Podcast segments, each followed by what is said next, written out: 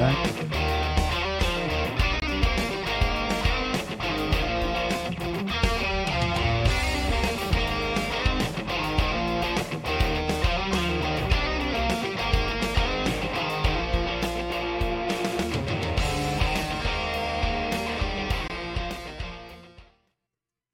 right, welcome again to Biblical Insights. My name is Pat, and I am going to be your host tonight. We're going to continue in our pursuit of studying the messianic prophecies in the Hebrew Scripture. I think it's an art that is going away, and uh, people want to uh, they want to misinterpret the idea of getting back to our our, our the Jewishness of the the Gospels and the Jewishness of our Christian faith, thinking that it's this part of this Hebrew roots movement that that you have to do the festivals, you have to do uh, this the Jewish uh, whatever rituals by the law, the food, and all that, in order to understand uh, the Gospels. Well, I disagree with that. Uh, can we learn from the festivals? Absolutely. Can we partake in the festivals? Uh, yeah, I recommend it. We should part- partake in the festivals, uh, but not as a mandatory thing, but as something just to learn about our uh, our background of where our faith started. W- When you think about it, uh, Jesus, uh, it might blow some people's minds, but Jesus was a Jew. Okay. Uh, he, he's always been a Jew. He is still Jewish. As he sits on the right hand of the Father, he is Jewish. And the, the church, the founding fathers of our church, were all Jewish. Uh, there's some argument about whether Luke was uh, Jewish, a Hellenized Jew.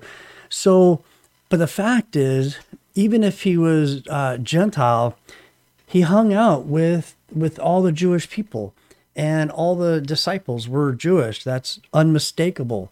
And when you hang out with, like my dad used to say, well, you hang out with the hoodlums, you're going to be a hoodlum. That was, I grew up back in the 80s. So uh, sometimes he, he was right. Uh, but you start absorbing uh, not only the speech of the people that you hang out with, but their their actions and their thought process, uh, and how you see things, the worldview that you that you have. So, of course, Luke, when he's writing, he's going to be writing with a Jewish twist. Even though he was a he was a physician, he was uh, a Greek physician. He still, because of who he is and who he hung out with, he's going to have a Jewish twist to his writings. Uh, but all the other, everyone else who wrote in the uh, New Testament, and also like in the Old Testament, uh, I mean, we're looking at they're Jewish writer. It's a Jewish book. It was wrote uh, written originally to the Jewish people. Like Romans 1.16 says, "For I am not ashamed of the gospel." For I'm paraphrasing a little bit, uh, because it was the power from the gospel which we are saved uh, to the Jew first, and then also to the Gentiles. To the Jew first. Why? Because it was to the Jews that Jesus or that God gave the prophets, the law, and the writings. It was to the Jews, and the Jews are supposed to be a light unto the world. Okay. Paul went to where? The synagogues to teach first, and then he went out to the Gentiles, the outside, the courts. So he was always trying to win his own people over first.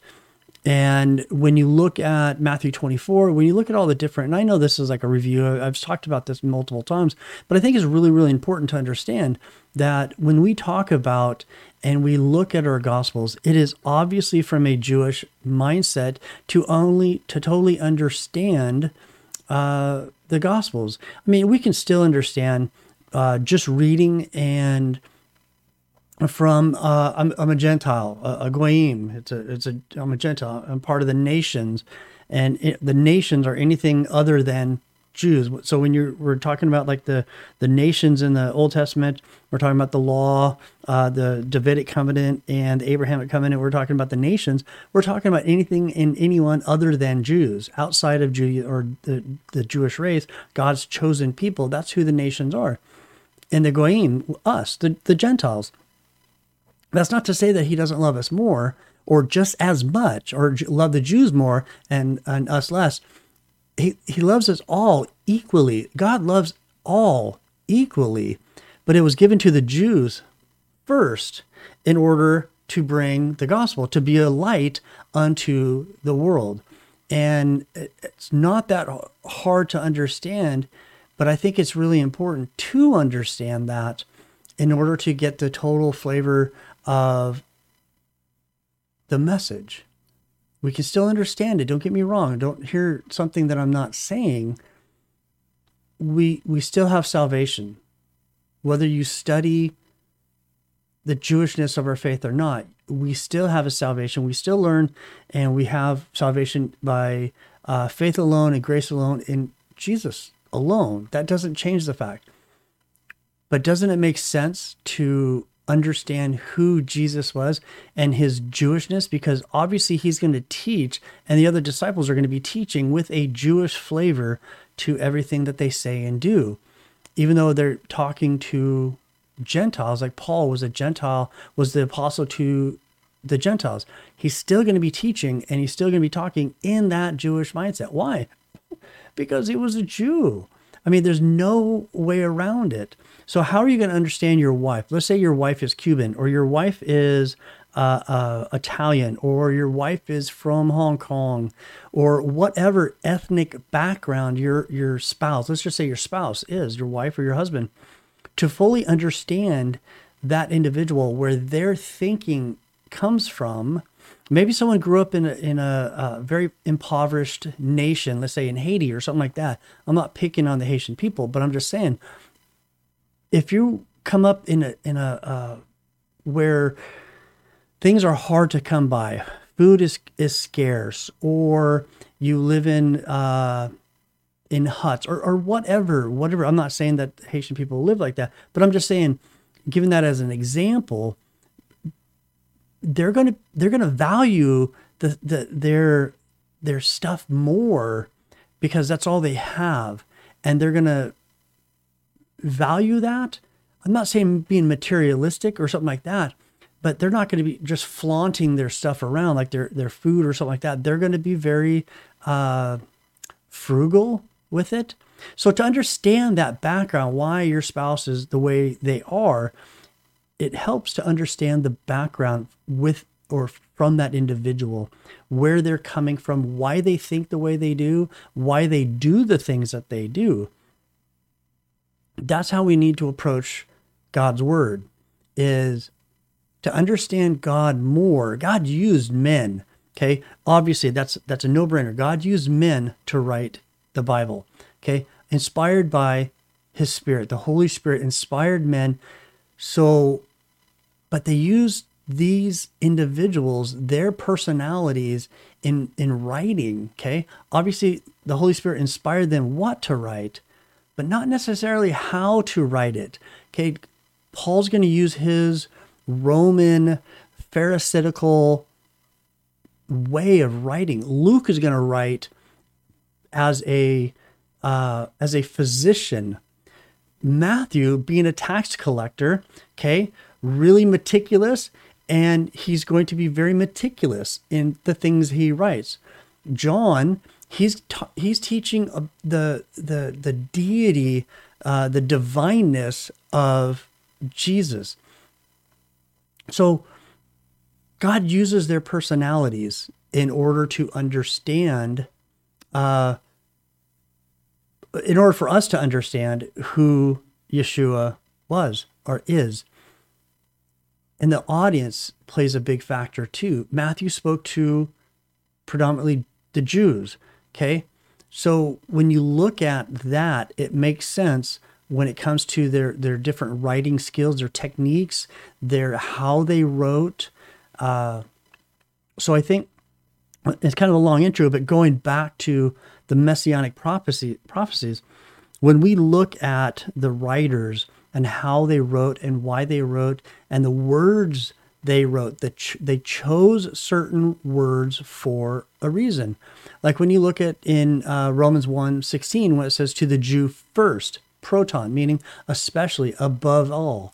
Uh, it doesn't mean, oh, it went to the Jews first and they blew it. So now we're going to go to the Greeks, and then we're or the Gentiles, and then we're going to go to uh, the Italians, and then we're going to go to I don't know the Scottish. So like that's what it mean. That's not what it means. It it means especially above all else. The gospel goes to them first, above all. It's like Matthew six thirty three.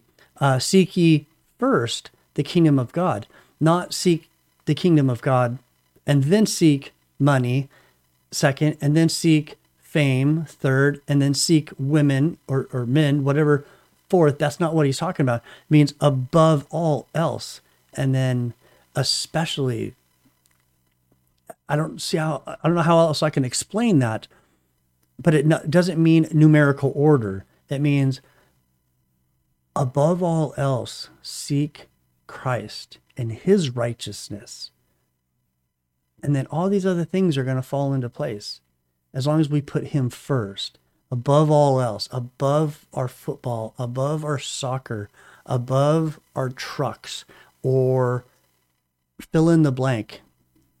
If we seek him above all else. So, understanding the context, understand the words that the, the writers chose, who they were speaking or who they were speaking to, makes a huge difference in understanding and getting the full grasp of the gospel message, not just the gospel, but everything else, like the messianic prophecies.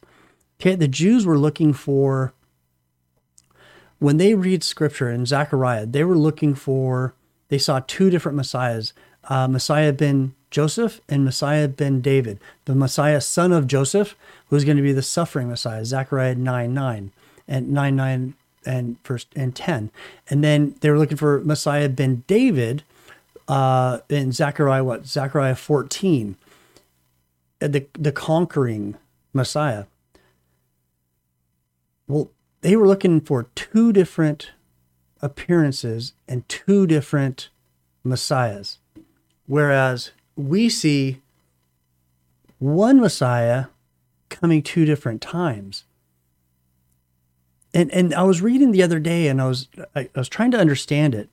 Messiah ben Joseph, okay, and people have said that it was meaning uh, Joseph, uh,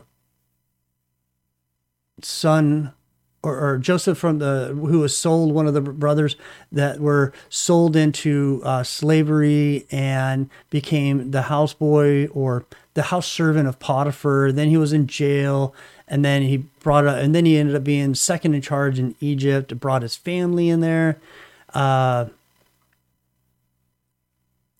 but I started thinking about it. Who was who literally who was Yeshua's who was Jesus's earthly father? Joseph. Most likely adopted into that family, Joseph and Mary. Okay. So when you literally say Messiah ben Joseph, Messiah son of Joseph, why didn't they see that? So they're still waiting for the Messiah to come, but he did, and he fulfilled the Zach, he fulfilled the Messiah ben Joseph in their own belief, in their own writings. They they missed it because he did come in Messiah ben Joseph because his earthly father was Joseph, the carpenter. I don't know why I didn't see that. So now we're waiting for a second coming, which would be Messiah ben David, the conquering, the king. Uh, and that's just going to be a glorious, glorious time. So understanding the the words that are used and understanding the Jewishness of our faith. And it's it's not going to create our faith in a sense, but it's going to enrich our faith. It's going to it, it's going to make that that bond even deeper uh, with Yeshua, and it's going to make that bond even deeper with uh, with our Lord and Savior, uh, and with God. I mean, with with uh, Yahweh. So understanding some of these things is just to me is fascinating, and I hope it's fascinating to you also.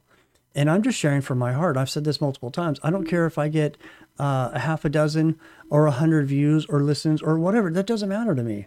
Okay, what matters to me is if one person can listen and and it, it inspires that one individual to go and learn and research for themselves the Jewishness of our faith, then or just enriches their faith and makes them search themselves the scripture, then it's totally worth it. And it's not like, oh, I've done my job. It has nothing to do with it. I am just sharing as I'm learning these things in scripture, I am sharing what I'm what I'm learning and and I'm enjoying sharing what I'm learning. And it's gonna it's not gonna stop. And that's gonna be the focus. Uh, again, that's a really long introduction, but we're going to be looking at for tonight. I probably won't finish it tonight, but we're going to look at uh, one of the prophecies, and it's going to be the suffering of the Messiah. It's going to be the suffering and the exaltation of the Messiah, and we're going to look at it in Psalm 22 and that's where we're going to be the entire for the rest of this or tonight and probably uh, for the, another night. Uh, probably do maybe try to do another part two of this same message. Excuse me. But uh, not wait till next week but try to do it uh, a little bit maybe it'll be a little smaller message but try to finish this off. So but i'm also i want to do a plug for uh, one for israel. If you've never if you've never listened to it, we do. I spend a lot of time. Obviously, I spend a lot of time on YouTube, uh, not just watching crazy stuff, but but learning. There's vast amount of knowledge that can be learned on YouTube itself, and you still got to weed through some of the crazy stuff. Uh, but I think the fact that one for Israel, and it's a ministry out of Jerusalem, and they have a college uh, uh, Israel College of the Bible, and it's a ministry through One for Israel, where they're teaching uh, Jews about the Yeshua, about Yeshua. They're teaching uh, the Muslim, the Arabs about Yeshua. They're also encouraging uh, just pretty much anyone in the world if they want to learn. There's hundreds of videos where they show uh, uh, Jewish people and their story coming to faith in Messiah in Yeshua. So I, I really highly recommend watching some of those the, the videos from them and and learning from them. Uh, Seth Postell, Erez, uh, Soroff, or Soref, uh, Golan Broshi, they're all doctors. Uh, uh, David Mishkin, Dr. David Mishkin, uh, another really good one. These guys are just a wealth of knowledge when it comes to the, the Jewish flavor of our gospel. And why not come from a Jewish individual who understands and totally knows Judaism, but then you throw Yeshua in and it completes the story. Because the Bible is just that. It's a it's a complete story. So you've got the, the Hebrew scriptures, uh, which is Genesis through Malachi, which is uh, the Tanakh. And then when you add the new covenant, it's just a continuation finishing of the story that God started back in Genesis. So if we have a mindset like that, that, oh, that's the Old Testament for the Jews, and then, oh, we are of the New Testament. No, no, no, wrong answer. Okay. The Jew, the, it was the salvation was to the Jew first. We are grafted in. If we understand that concept of grafting in, you have the original olive branch and that's the natural olive branch. This is the nation of, of uh, this is Judaism. This is the nation of Israel, the, the Jewish people, and we are just kind of grafted in. We're we, we're a branch that's grafted into this this plant. God chose the Jewish people. God chose Israel to be a light unto what the the world, to bring His message to the world. Doesn't love them more but he chose them. Okay. Those are God's chosen people. Those are his elect for what? They were elected for a purpose. Okay. Not John Calvin, not Martin Luther. No, the, the Jewish people were elected and selected for a purpose. Okay. But we are also grafted into that. And I don't feel like I'm in second place at all. I don't feel like I'm in second place. I feel God loves me just as much as he loves my Jewish neighbor. Okay. That's not what I'm saying. But when God entrusts you with a message, his message, to go out to the world, then you have that that special I want to say requirement, the, the duty, the honor to go and do that. Okay. So holding them in high regards is is honoring what God wants them to do. And the best thing we can do for the Jewish people is pray for them. Pray for them so they come to the knowledge of Yeshua. Okay. So let's look at Psalm 22. And obviously, I'm not going to get through this whole thing tonight because there's a lot in this prophecy as far as the suffering Messiah of uh, Psalm 22. So when, when we look at the verses, uh, we find the, the Messiah, and this is very, you, you can see it from Calvary when he was on the cross. Uh, and we look at the verses and we find the Messiah crying out in anguish. Okay, let's look at verses one. Uh, this is we're going to spend the entire time in Psalm 22. And it says, My God, my God, why have you forsaken me? Why are you so far from helping me and from the words of my groaning? Okay. Oh my God, I cry in the daytime, but you do not hear. And in the night season, and I am not silent. So verses one and two. Okay, we very familiar with this. Jesus, while he was on the cross, he cries out to his father, Why have you forsaken me? God the Father cannot look upon sin. Okay? Our punishment, the wages of uh, Romans 3:23, the wages of sin is death. God created that. He has that. It goes all the way back to the garden. Okay. Something we sinned, something had to die. Okay.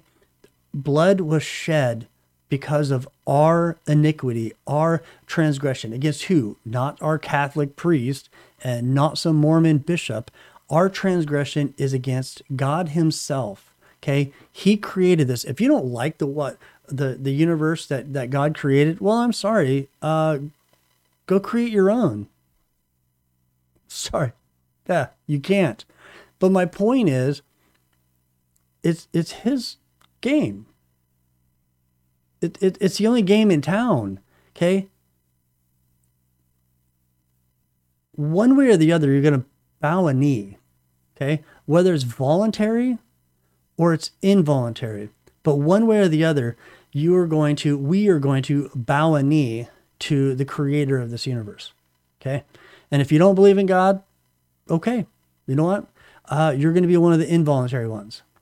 There's too much evidence out there. I'm not even going to get into it. There's too much evidence proving the the existence of the universe that was created, not happen by chance.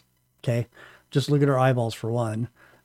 Look at any part of the universe that it screams creation. But my point is, is transgression is against God. It's not against a man. So blood had to be shed. So God cannot look upon uh, sin. And when Jesus was on the cross, what did he do? He took upon the sins of the world, of all the sins that had happened already, past tense, all the sins that were happening right then, okay, present tense, and where we are right now, future tense.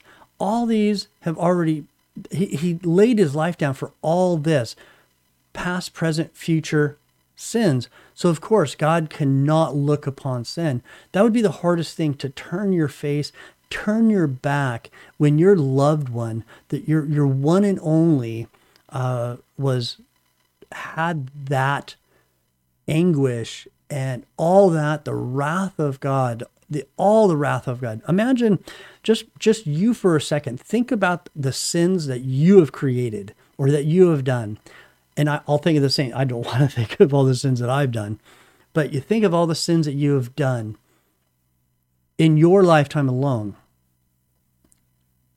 And those were poured out on Jesus. Okay.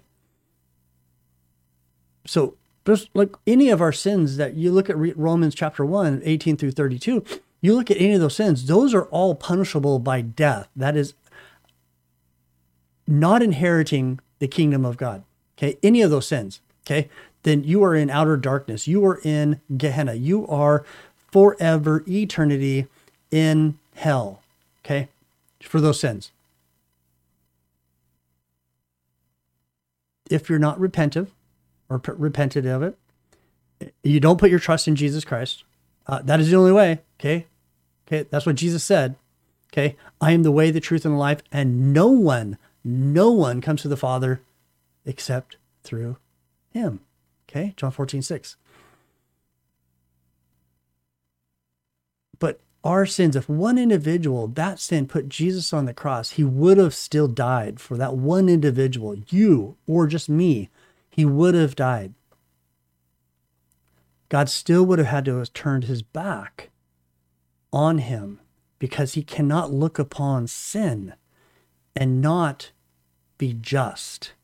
Okay. But he laid his life down for right now. We got 7 billion people in the world right now that are living. How many billions of people have lived since Genesis 1?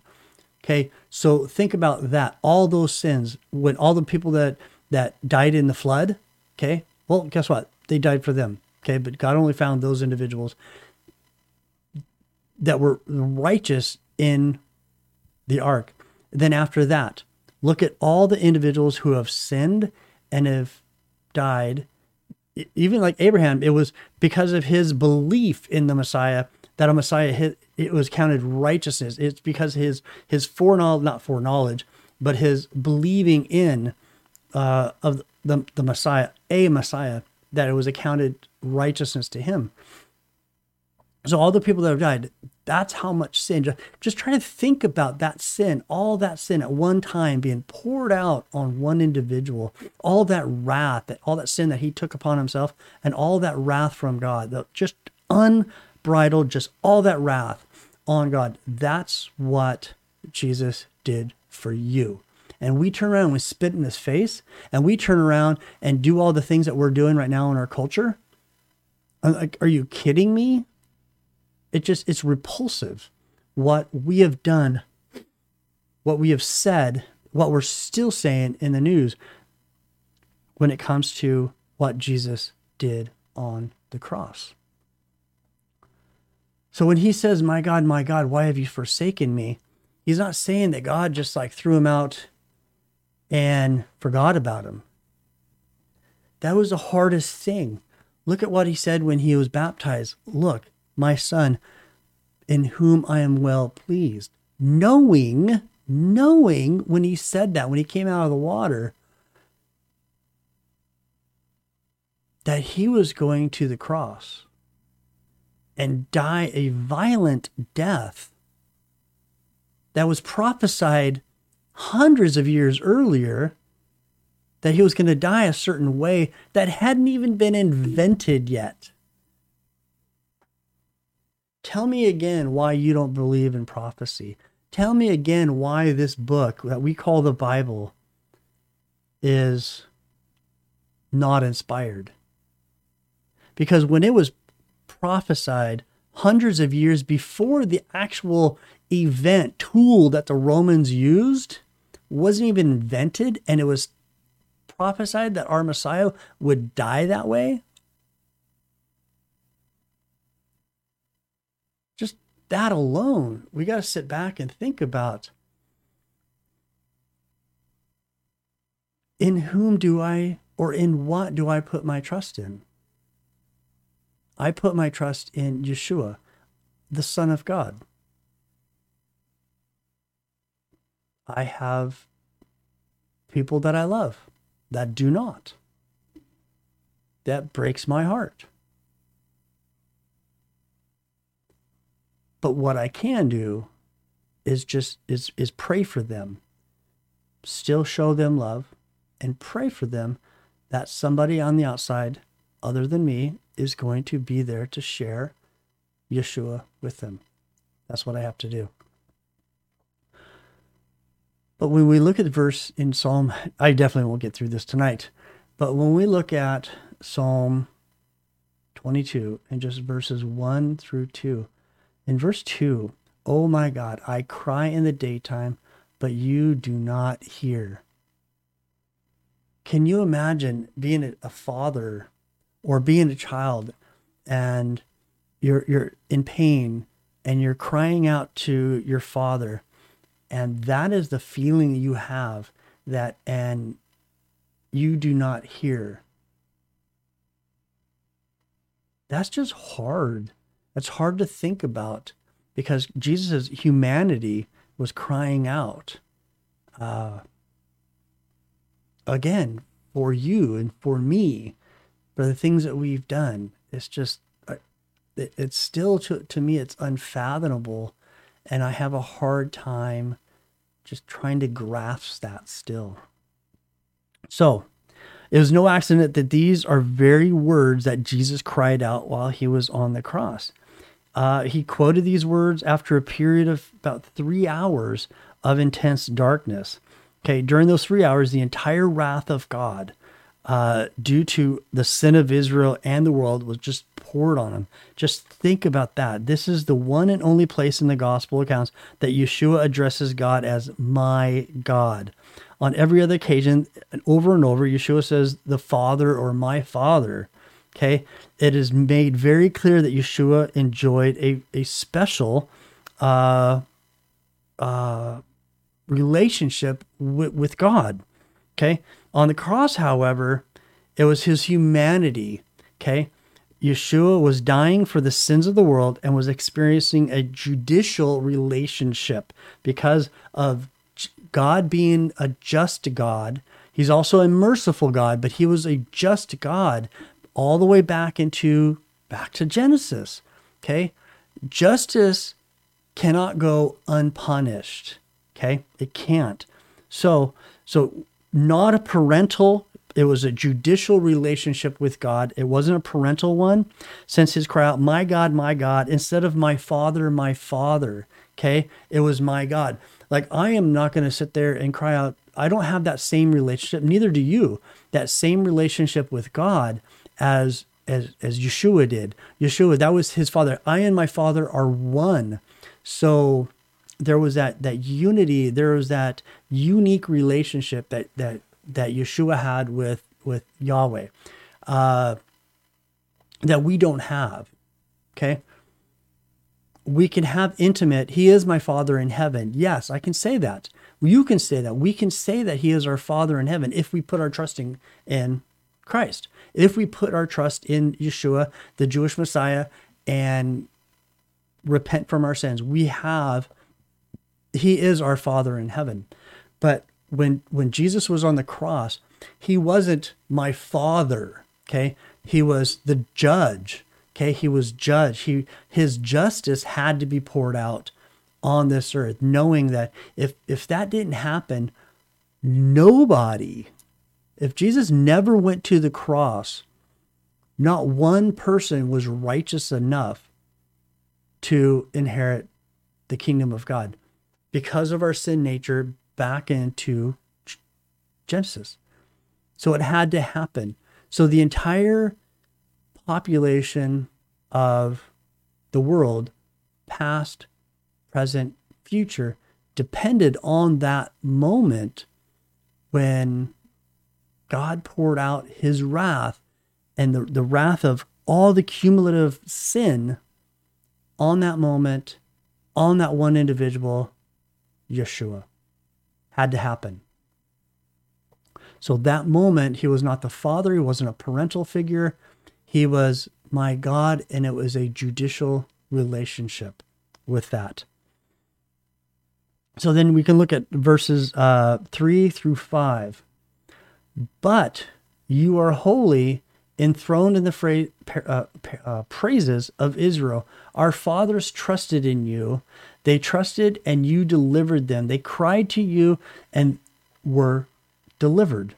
They trusted in you and were not ashamed. So we can look at these verses recount the past deliverances of God. God is fully able to deliver, yet is choosing not to do so sometimes. They can deliver. Look at look at the entire history of the, the Hebrew scriptures where uh, they were up and down, up and down, up and down when they they they would fall away from from God, fall out of fellowship with God. They'd cry out for a deliverer. In Chronicle, they they would God would send them a judge, or they would send them later on. They would send them a uh, uh, a prophet, and they would tell them to turn from your wicked ways, turn back to Israel, and they'd get better. Okay, woo, yeah, now I'm better. And then what would happen? They'd go right back down to the bottom of the railroad or uh, the uh, roller coaster, and that's what it was. It was this roller coaster ride through the entire Old or the Hebrew Scriptures, the Old Testament. That's what's so significant is we were getting so bad that that was the same thing. God said instead of sending the prop the judges or the prophets and doing this like this, he he finally said, "No, it's time for Jesus. Jesus must go." And when they're down at their lowest, down here, that's when they sent Jesus, and Jesus said, "I've got a way that I can bring you to the top of the hill." Okay, I can bring you out of that mire. I can bring you out of that bondage of sin. See where he was in the in the Hebrew scriptures. We're talking about uh, the Assyrians, the Greeks, the Medo-Persians, the Romans, the Babylonians. We, all this were they were in in bondage. They were taken into captivity. Well, at that time they were into captivity also under the Romans. We are captives. Okay, we were before we know Yeshua. We were captives of what? We were captives and slaves to sin. Okay, so God sent his son to not just free the Jewish people, but also to free you and I, the Gentiles, from the bondage of sin, from the captivity of sin. So now we are slaves to what? To righteousness. We are slaves to righteousness in Yeshua, Yeshua of Nazareth, my Jewish Messiah your Jewish Messiah. You put your trust in him. We serve a Jewish Messiah above all else. Okay. And I think we need to start really understanding the history of the of the Hebrew scriptures and how that applies to the New Testament, the continuation of the story. Verses 6 through 8. All right, where to go? There it is. 6 through 8. But I am a worm and no man, a reproach of men, and despised by the people. Excuse me. All those who seek me ridicule me. Okay. They shout or they, they, yeah, they, they shoot out the hip or the lip. They shoot out the lip. Sorry about that. They shake the head saying, He trusted in the Lord. Let him rescue him. Let him deliver him since he delights in him. Okay, that was verse 8. Now think about that for a second. The verses describe the taunts and the, the, the jabbing of this the evil men at the suffering of the Messiah. They're saying, Oh, he was up there, let him save himself. Oh, he saved others, he healed others. Let him save himself. It's prophesied right here and you can't see this is my Bible right here. But it's prophesied hundreds of years earlier, again, before crucifixion ever existed, ever was invented, he's prophesying that, look, okay, they despised me, they ridiculed me. Wow. And they made fun of him. Oh, you rescued and you saved all these other people. Why can't you rescue and save yourself? Okay. Just amazing when we start looking at Psalm 22, how Jesus, uh, how, how the Bible is so full of the Jewishness of our Gospels. And we read the stories in the New Testament of, uh, name one of the writers when they talked about the scriptures and stuff like that in the New Testament. What were they quoting? They were quoting the Hebrew scriptures. They they weren't quoting the New Testament because either it hasn't been written yet or they were writing it. Okay, one of the two. Uh, so every time they quoted scripture, they were quoting the Hebrew scriptures. So I just want to throw that out there. It was kind of fun. Uh, but anyways, he was definitely quoting, "Let him deliver him, uh, since he delights in him." So they were mocking him because they were doing exactly what was prophesied that they would do. Okay, uh, verses 9 through 11. But you are he who took me out of the womb. He made me, tr- or you made me trust while on my mother's breast. I was cast upon you from birth, from my mother's womb. You have been my God. Uh, what verse 2 through 11?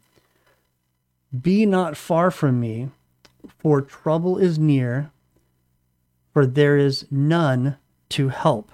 These verses state that the Messiah was trusted or has trusted in God from his, his birth. There are references here to the mother of the Messiah, but as all of the messianic prophecies, there's never any mention of the human father, of uh, Joseph, like we spoke earlier.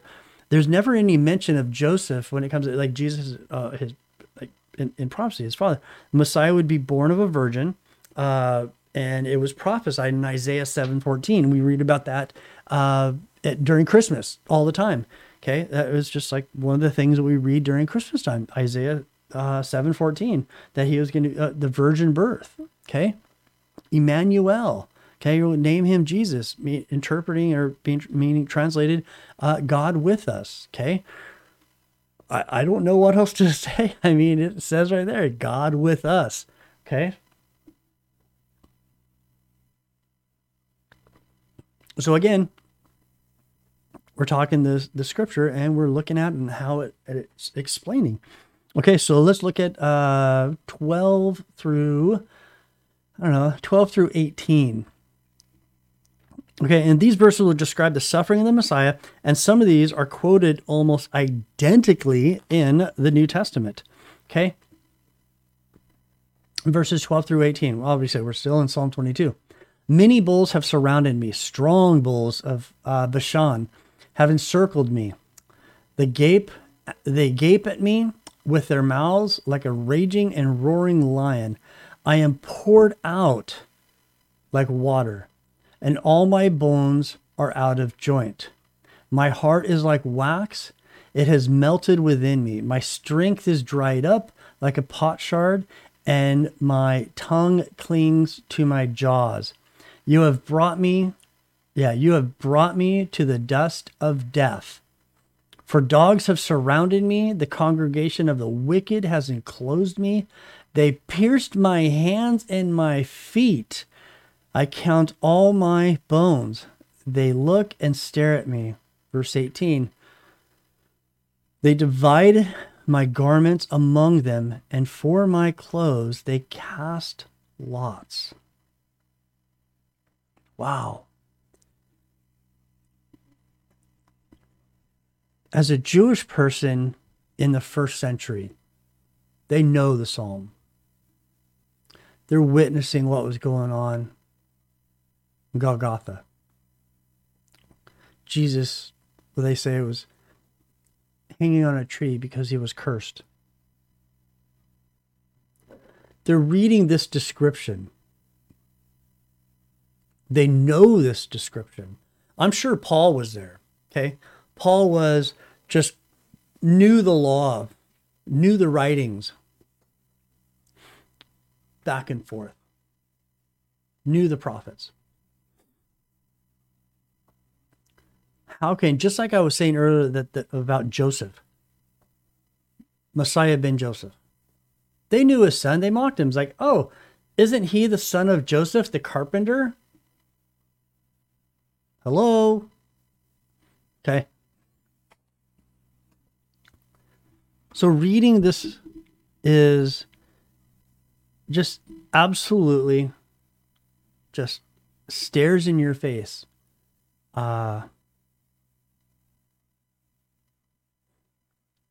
this is definitely one of the most, besides Isaiah 53, in my opinion, one of the best descriptions of the the crucifixion and what Jesus went through.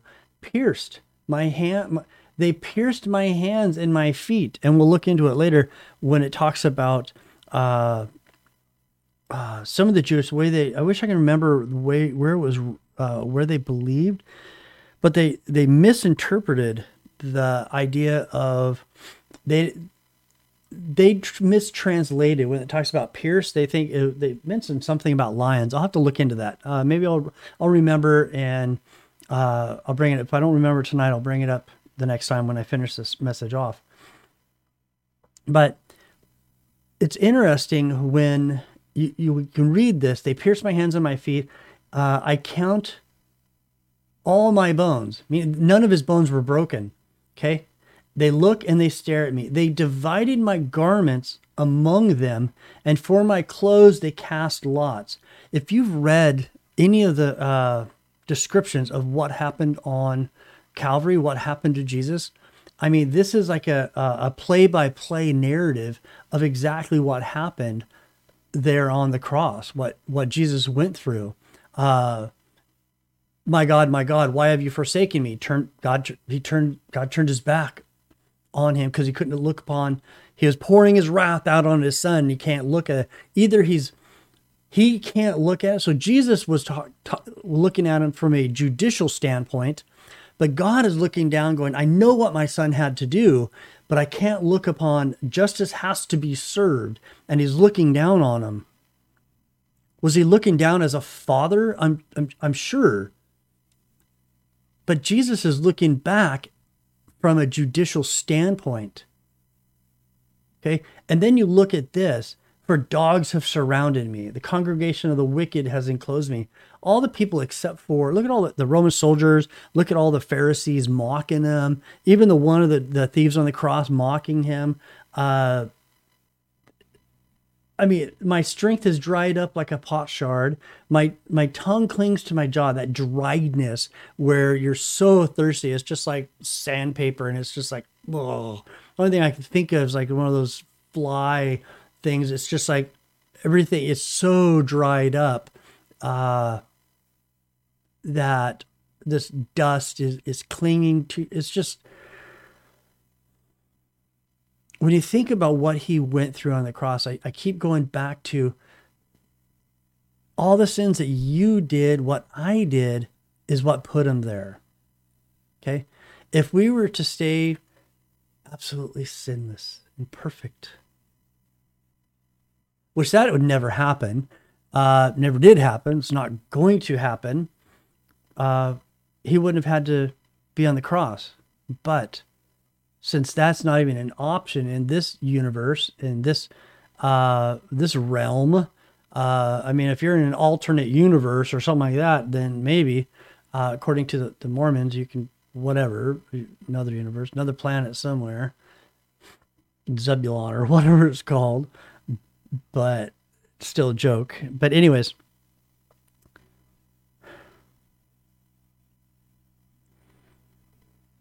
But when you read Psalm 22, the psalmist is obviously been given this by God, by the Holy Spirit, to to write this, and it's a it's it's a, a graphic depiction of what actually happened on Golgotha. So let's look at uh, verses 14 through 17. Okay, I poured out, I am poured out like water the emphasis uh, is excessive sweat. Of course, he's up there, he's in pain in the heat of the night. He can't do anything, he's sweating like crazy. All my bones are out of joint. After the person was nailed on the cross on the ground, or uh, nailed to the cross on the ground, the cross was raised up to the vertical and dropped into a slot into the ground. The shock of this uh, action would cause dislocation because you're hanging on the cross. I'm not going to do it right here. You're hanging on the cross, you're laying on the ground. They didn't go through your right here because that would have just ripped right through. Okay, it would have ripped right through your fingers. They pierced, they pierced right here. It's been proven. This is where it's pierced. That right there, there's nothing right there. The weight of a man, uh, a sack of potatoes would rip right through this. That's why it's right here. It goes right through your wrist, and that's what's going to hold them. So when you're laid down the cross and you're you're nailed to the cross and you're lifted up and it drops into this hole, that that action of dropping dislocated. Uh, probably your shoulders uh, dislocated. That most likely dislocated your shoulders, po- possibly whatever uh, pulling your arm, but it definitely dislocate your shoulders. So that's what he's talking about right there. that uh, your dislocations. Okay, and then you look at my heart is uh, like melted wax. The Hebrew phrase means a ruptured heart, evidently by the pouring out of blood and water when he was pierced meaning he was already dead. Because if he was still alive when he was pierced, blood would be spurting, beep, beep, beep, because that means your heart is still pumping. Okay. But blood and water, water and blood came out, meaning that sac, I forgot what it's called, but there's that uh, per, or for anyways, there's that sac that surrounds the heart that's a, a clear liquid, came out first, and then blood. That proved that he was already dead when he was pierced. Still violent. Uh, my strength is dried up like a potsherd means his strength is just totally gone. He's hanging on the cross for how long? His, his strength is gone. My tongue cleaves to my jaws. The emphasis means extra thirsty after six hours on the cross. Okay, three of them in total darkness. Yeshua said, "What did he say? I thirst." And then they stuck this uh, this mixture of uh, was it uh, vinegar and wine, spoiled, whatever. Uh, I forgot exactly and stuck it up to his face, which fulfilled this prophecy right here. Okay, they pierced my hands and my feet. The Hebrew word used for piercing is not the same that was used in Zechariah. Okay, the word used in Zechariah is 12:10. Okay, uh, where that's a prophecy that he was pierced. When we're looking at Matthew 24, and the Jews looked upon him whom they have pierced. That's what he's talking about. Okay, the word used in Zechariah means to thrust through and would be consistent with the Roman uh, uh, spear that was pierced into his into his side. The word in Psalm would be uh, the word in Psalm 22 would be used for an example, uh, like an ear piercing, and would be consistent with the nailing of uh, of Yeshua's hands and feet. So when they look at that right there, the the pierce my hands and my feet isn't like is not referring to the same thing. Is referring to him being pierced. Like I said, his hands and his feet being pierced. That's the same word he's using.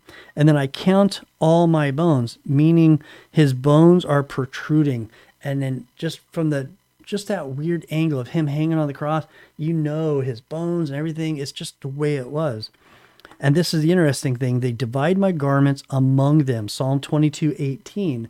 Okay. They divide my, gar- my garments among them. Okay. In verse 18, Messiah's clothes are divided amongst the tormentors by the casting of the lots. And we can read that in Mark 15, 24. Excuse me.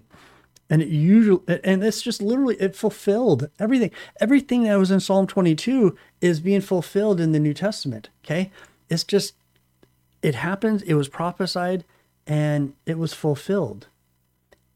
How can someone not see that? Especially they cast garments for his his his cast lots for his garments. What I meant to say, it was all sewn. It, it, there was no seam. It was all sewn, but like continuous. It was just crazy. Okay, Messiah's prayer. Okay, pray for help. Let's look at 19 through 21, and we'll probably wrap it up right here, 19 through 21, uh, and then we'll finish it off. Uh, yeah, we'll finish it off later because I've still got a I've, I've still got a bunch of some notes left, but we'll just finish off, make it a short one later. But let's look at this, uh, 19 through 21. But you, O Lord, do not be far from me. O my strength, hasten to help me. Deliver me from the sword, my precious life from the power of the dog. Save me from the lion's mouth and from the horns of the wild oxen. Now, I won't go into, and you answer me. It says, and again, and this is what it means, and again, a cry for help from the Messiah while still hanging on the cross. While he was still hanging I can't imagine just the anguish of any individual. Just there it's a slow it could take days just to die because you you you can't pull yourself up okay? The pain is too excruciating okay? That's where we got the word excruciating was from the crucifixion. That's where that word was came from okay? So it's like the most agonizing pain. You would have to, your feet are, are, are nailed, okay? To, your feet are nailed, uh, but you have this little board that is nailed to the, to the cross underneath your feet, okay? So you're pushing up in order to breathe because when you're hanging down, because of the, the position of your diaphragm, you can't breathe in. You can exhale, ex- exhale, but you can't breathe in. Okay, so you have to push up on the nails that were in your hands. You have to push up in order to take a breath in. And then when you go back down, you can exhale, but you got to push like that. And because it was on Passover, they ended up breaking the legs. They started. Why did they start with the thieves? Well, because to them they were just normal thieves. Jesus was the one that's been he, that that was that was the one they wanted. So they broke their legs, fulfilling another prophecy that none of his bones would be broken. The Messiah, the, the, the Lamb of God, was without blemish, without broken bones. But instead they pierced him. So they say the only wound, the only the only things that were man-made, man-made that are going to be in heaven are the, the five wounds, the five piercings that man gave Yeshua. One, two, three, and then on your feet, four or five. Those are the only man made things that are going to be in the kingdom of God. Uh, so, with that, we're going to stop right there, and then we're going to finish off. So that is that is the the one part where we're talking about the suffering of the Messiah. Then we'll look at the other half, uh, the finishing of uh, Psalm 22.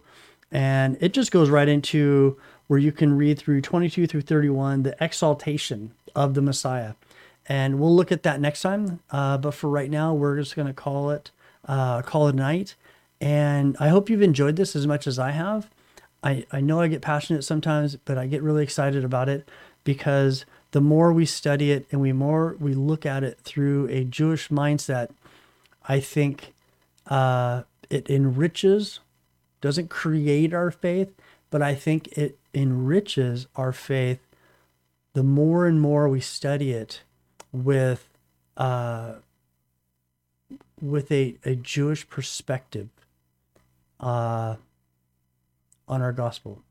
And when, when we read the anything when, when we read any of the New Testament, I think understanding that it was the, the Jewish people that wrote it.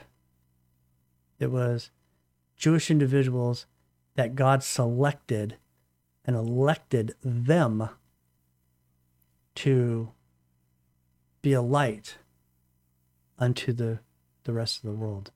Uh, and with that, uh, I pray if you like it, uh, uh, hit the like button, subscribe, share it. Uh, again, I don't.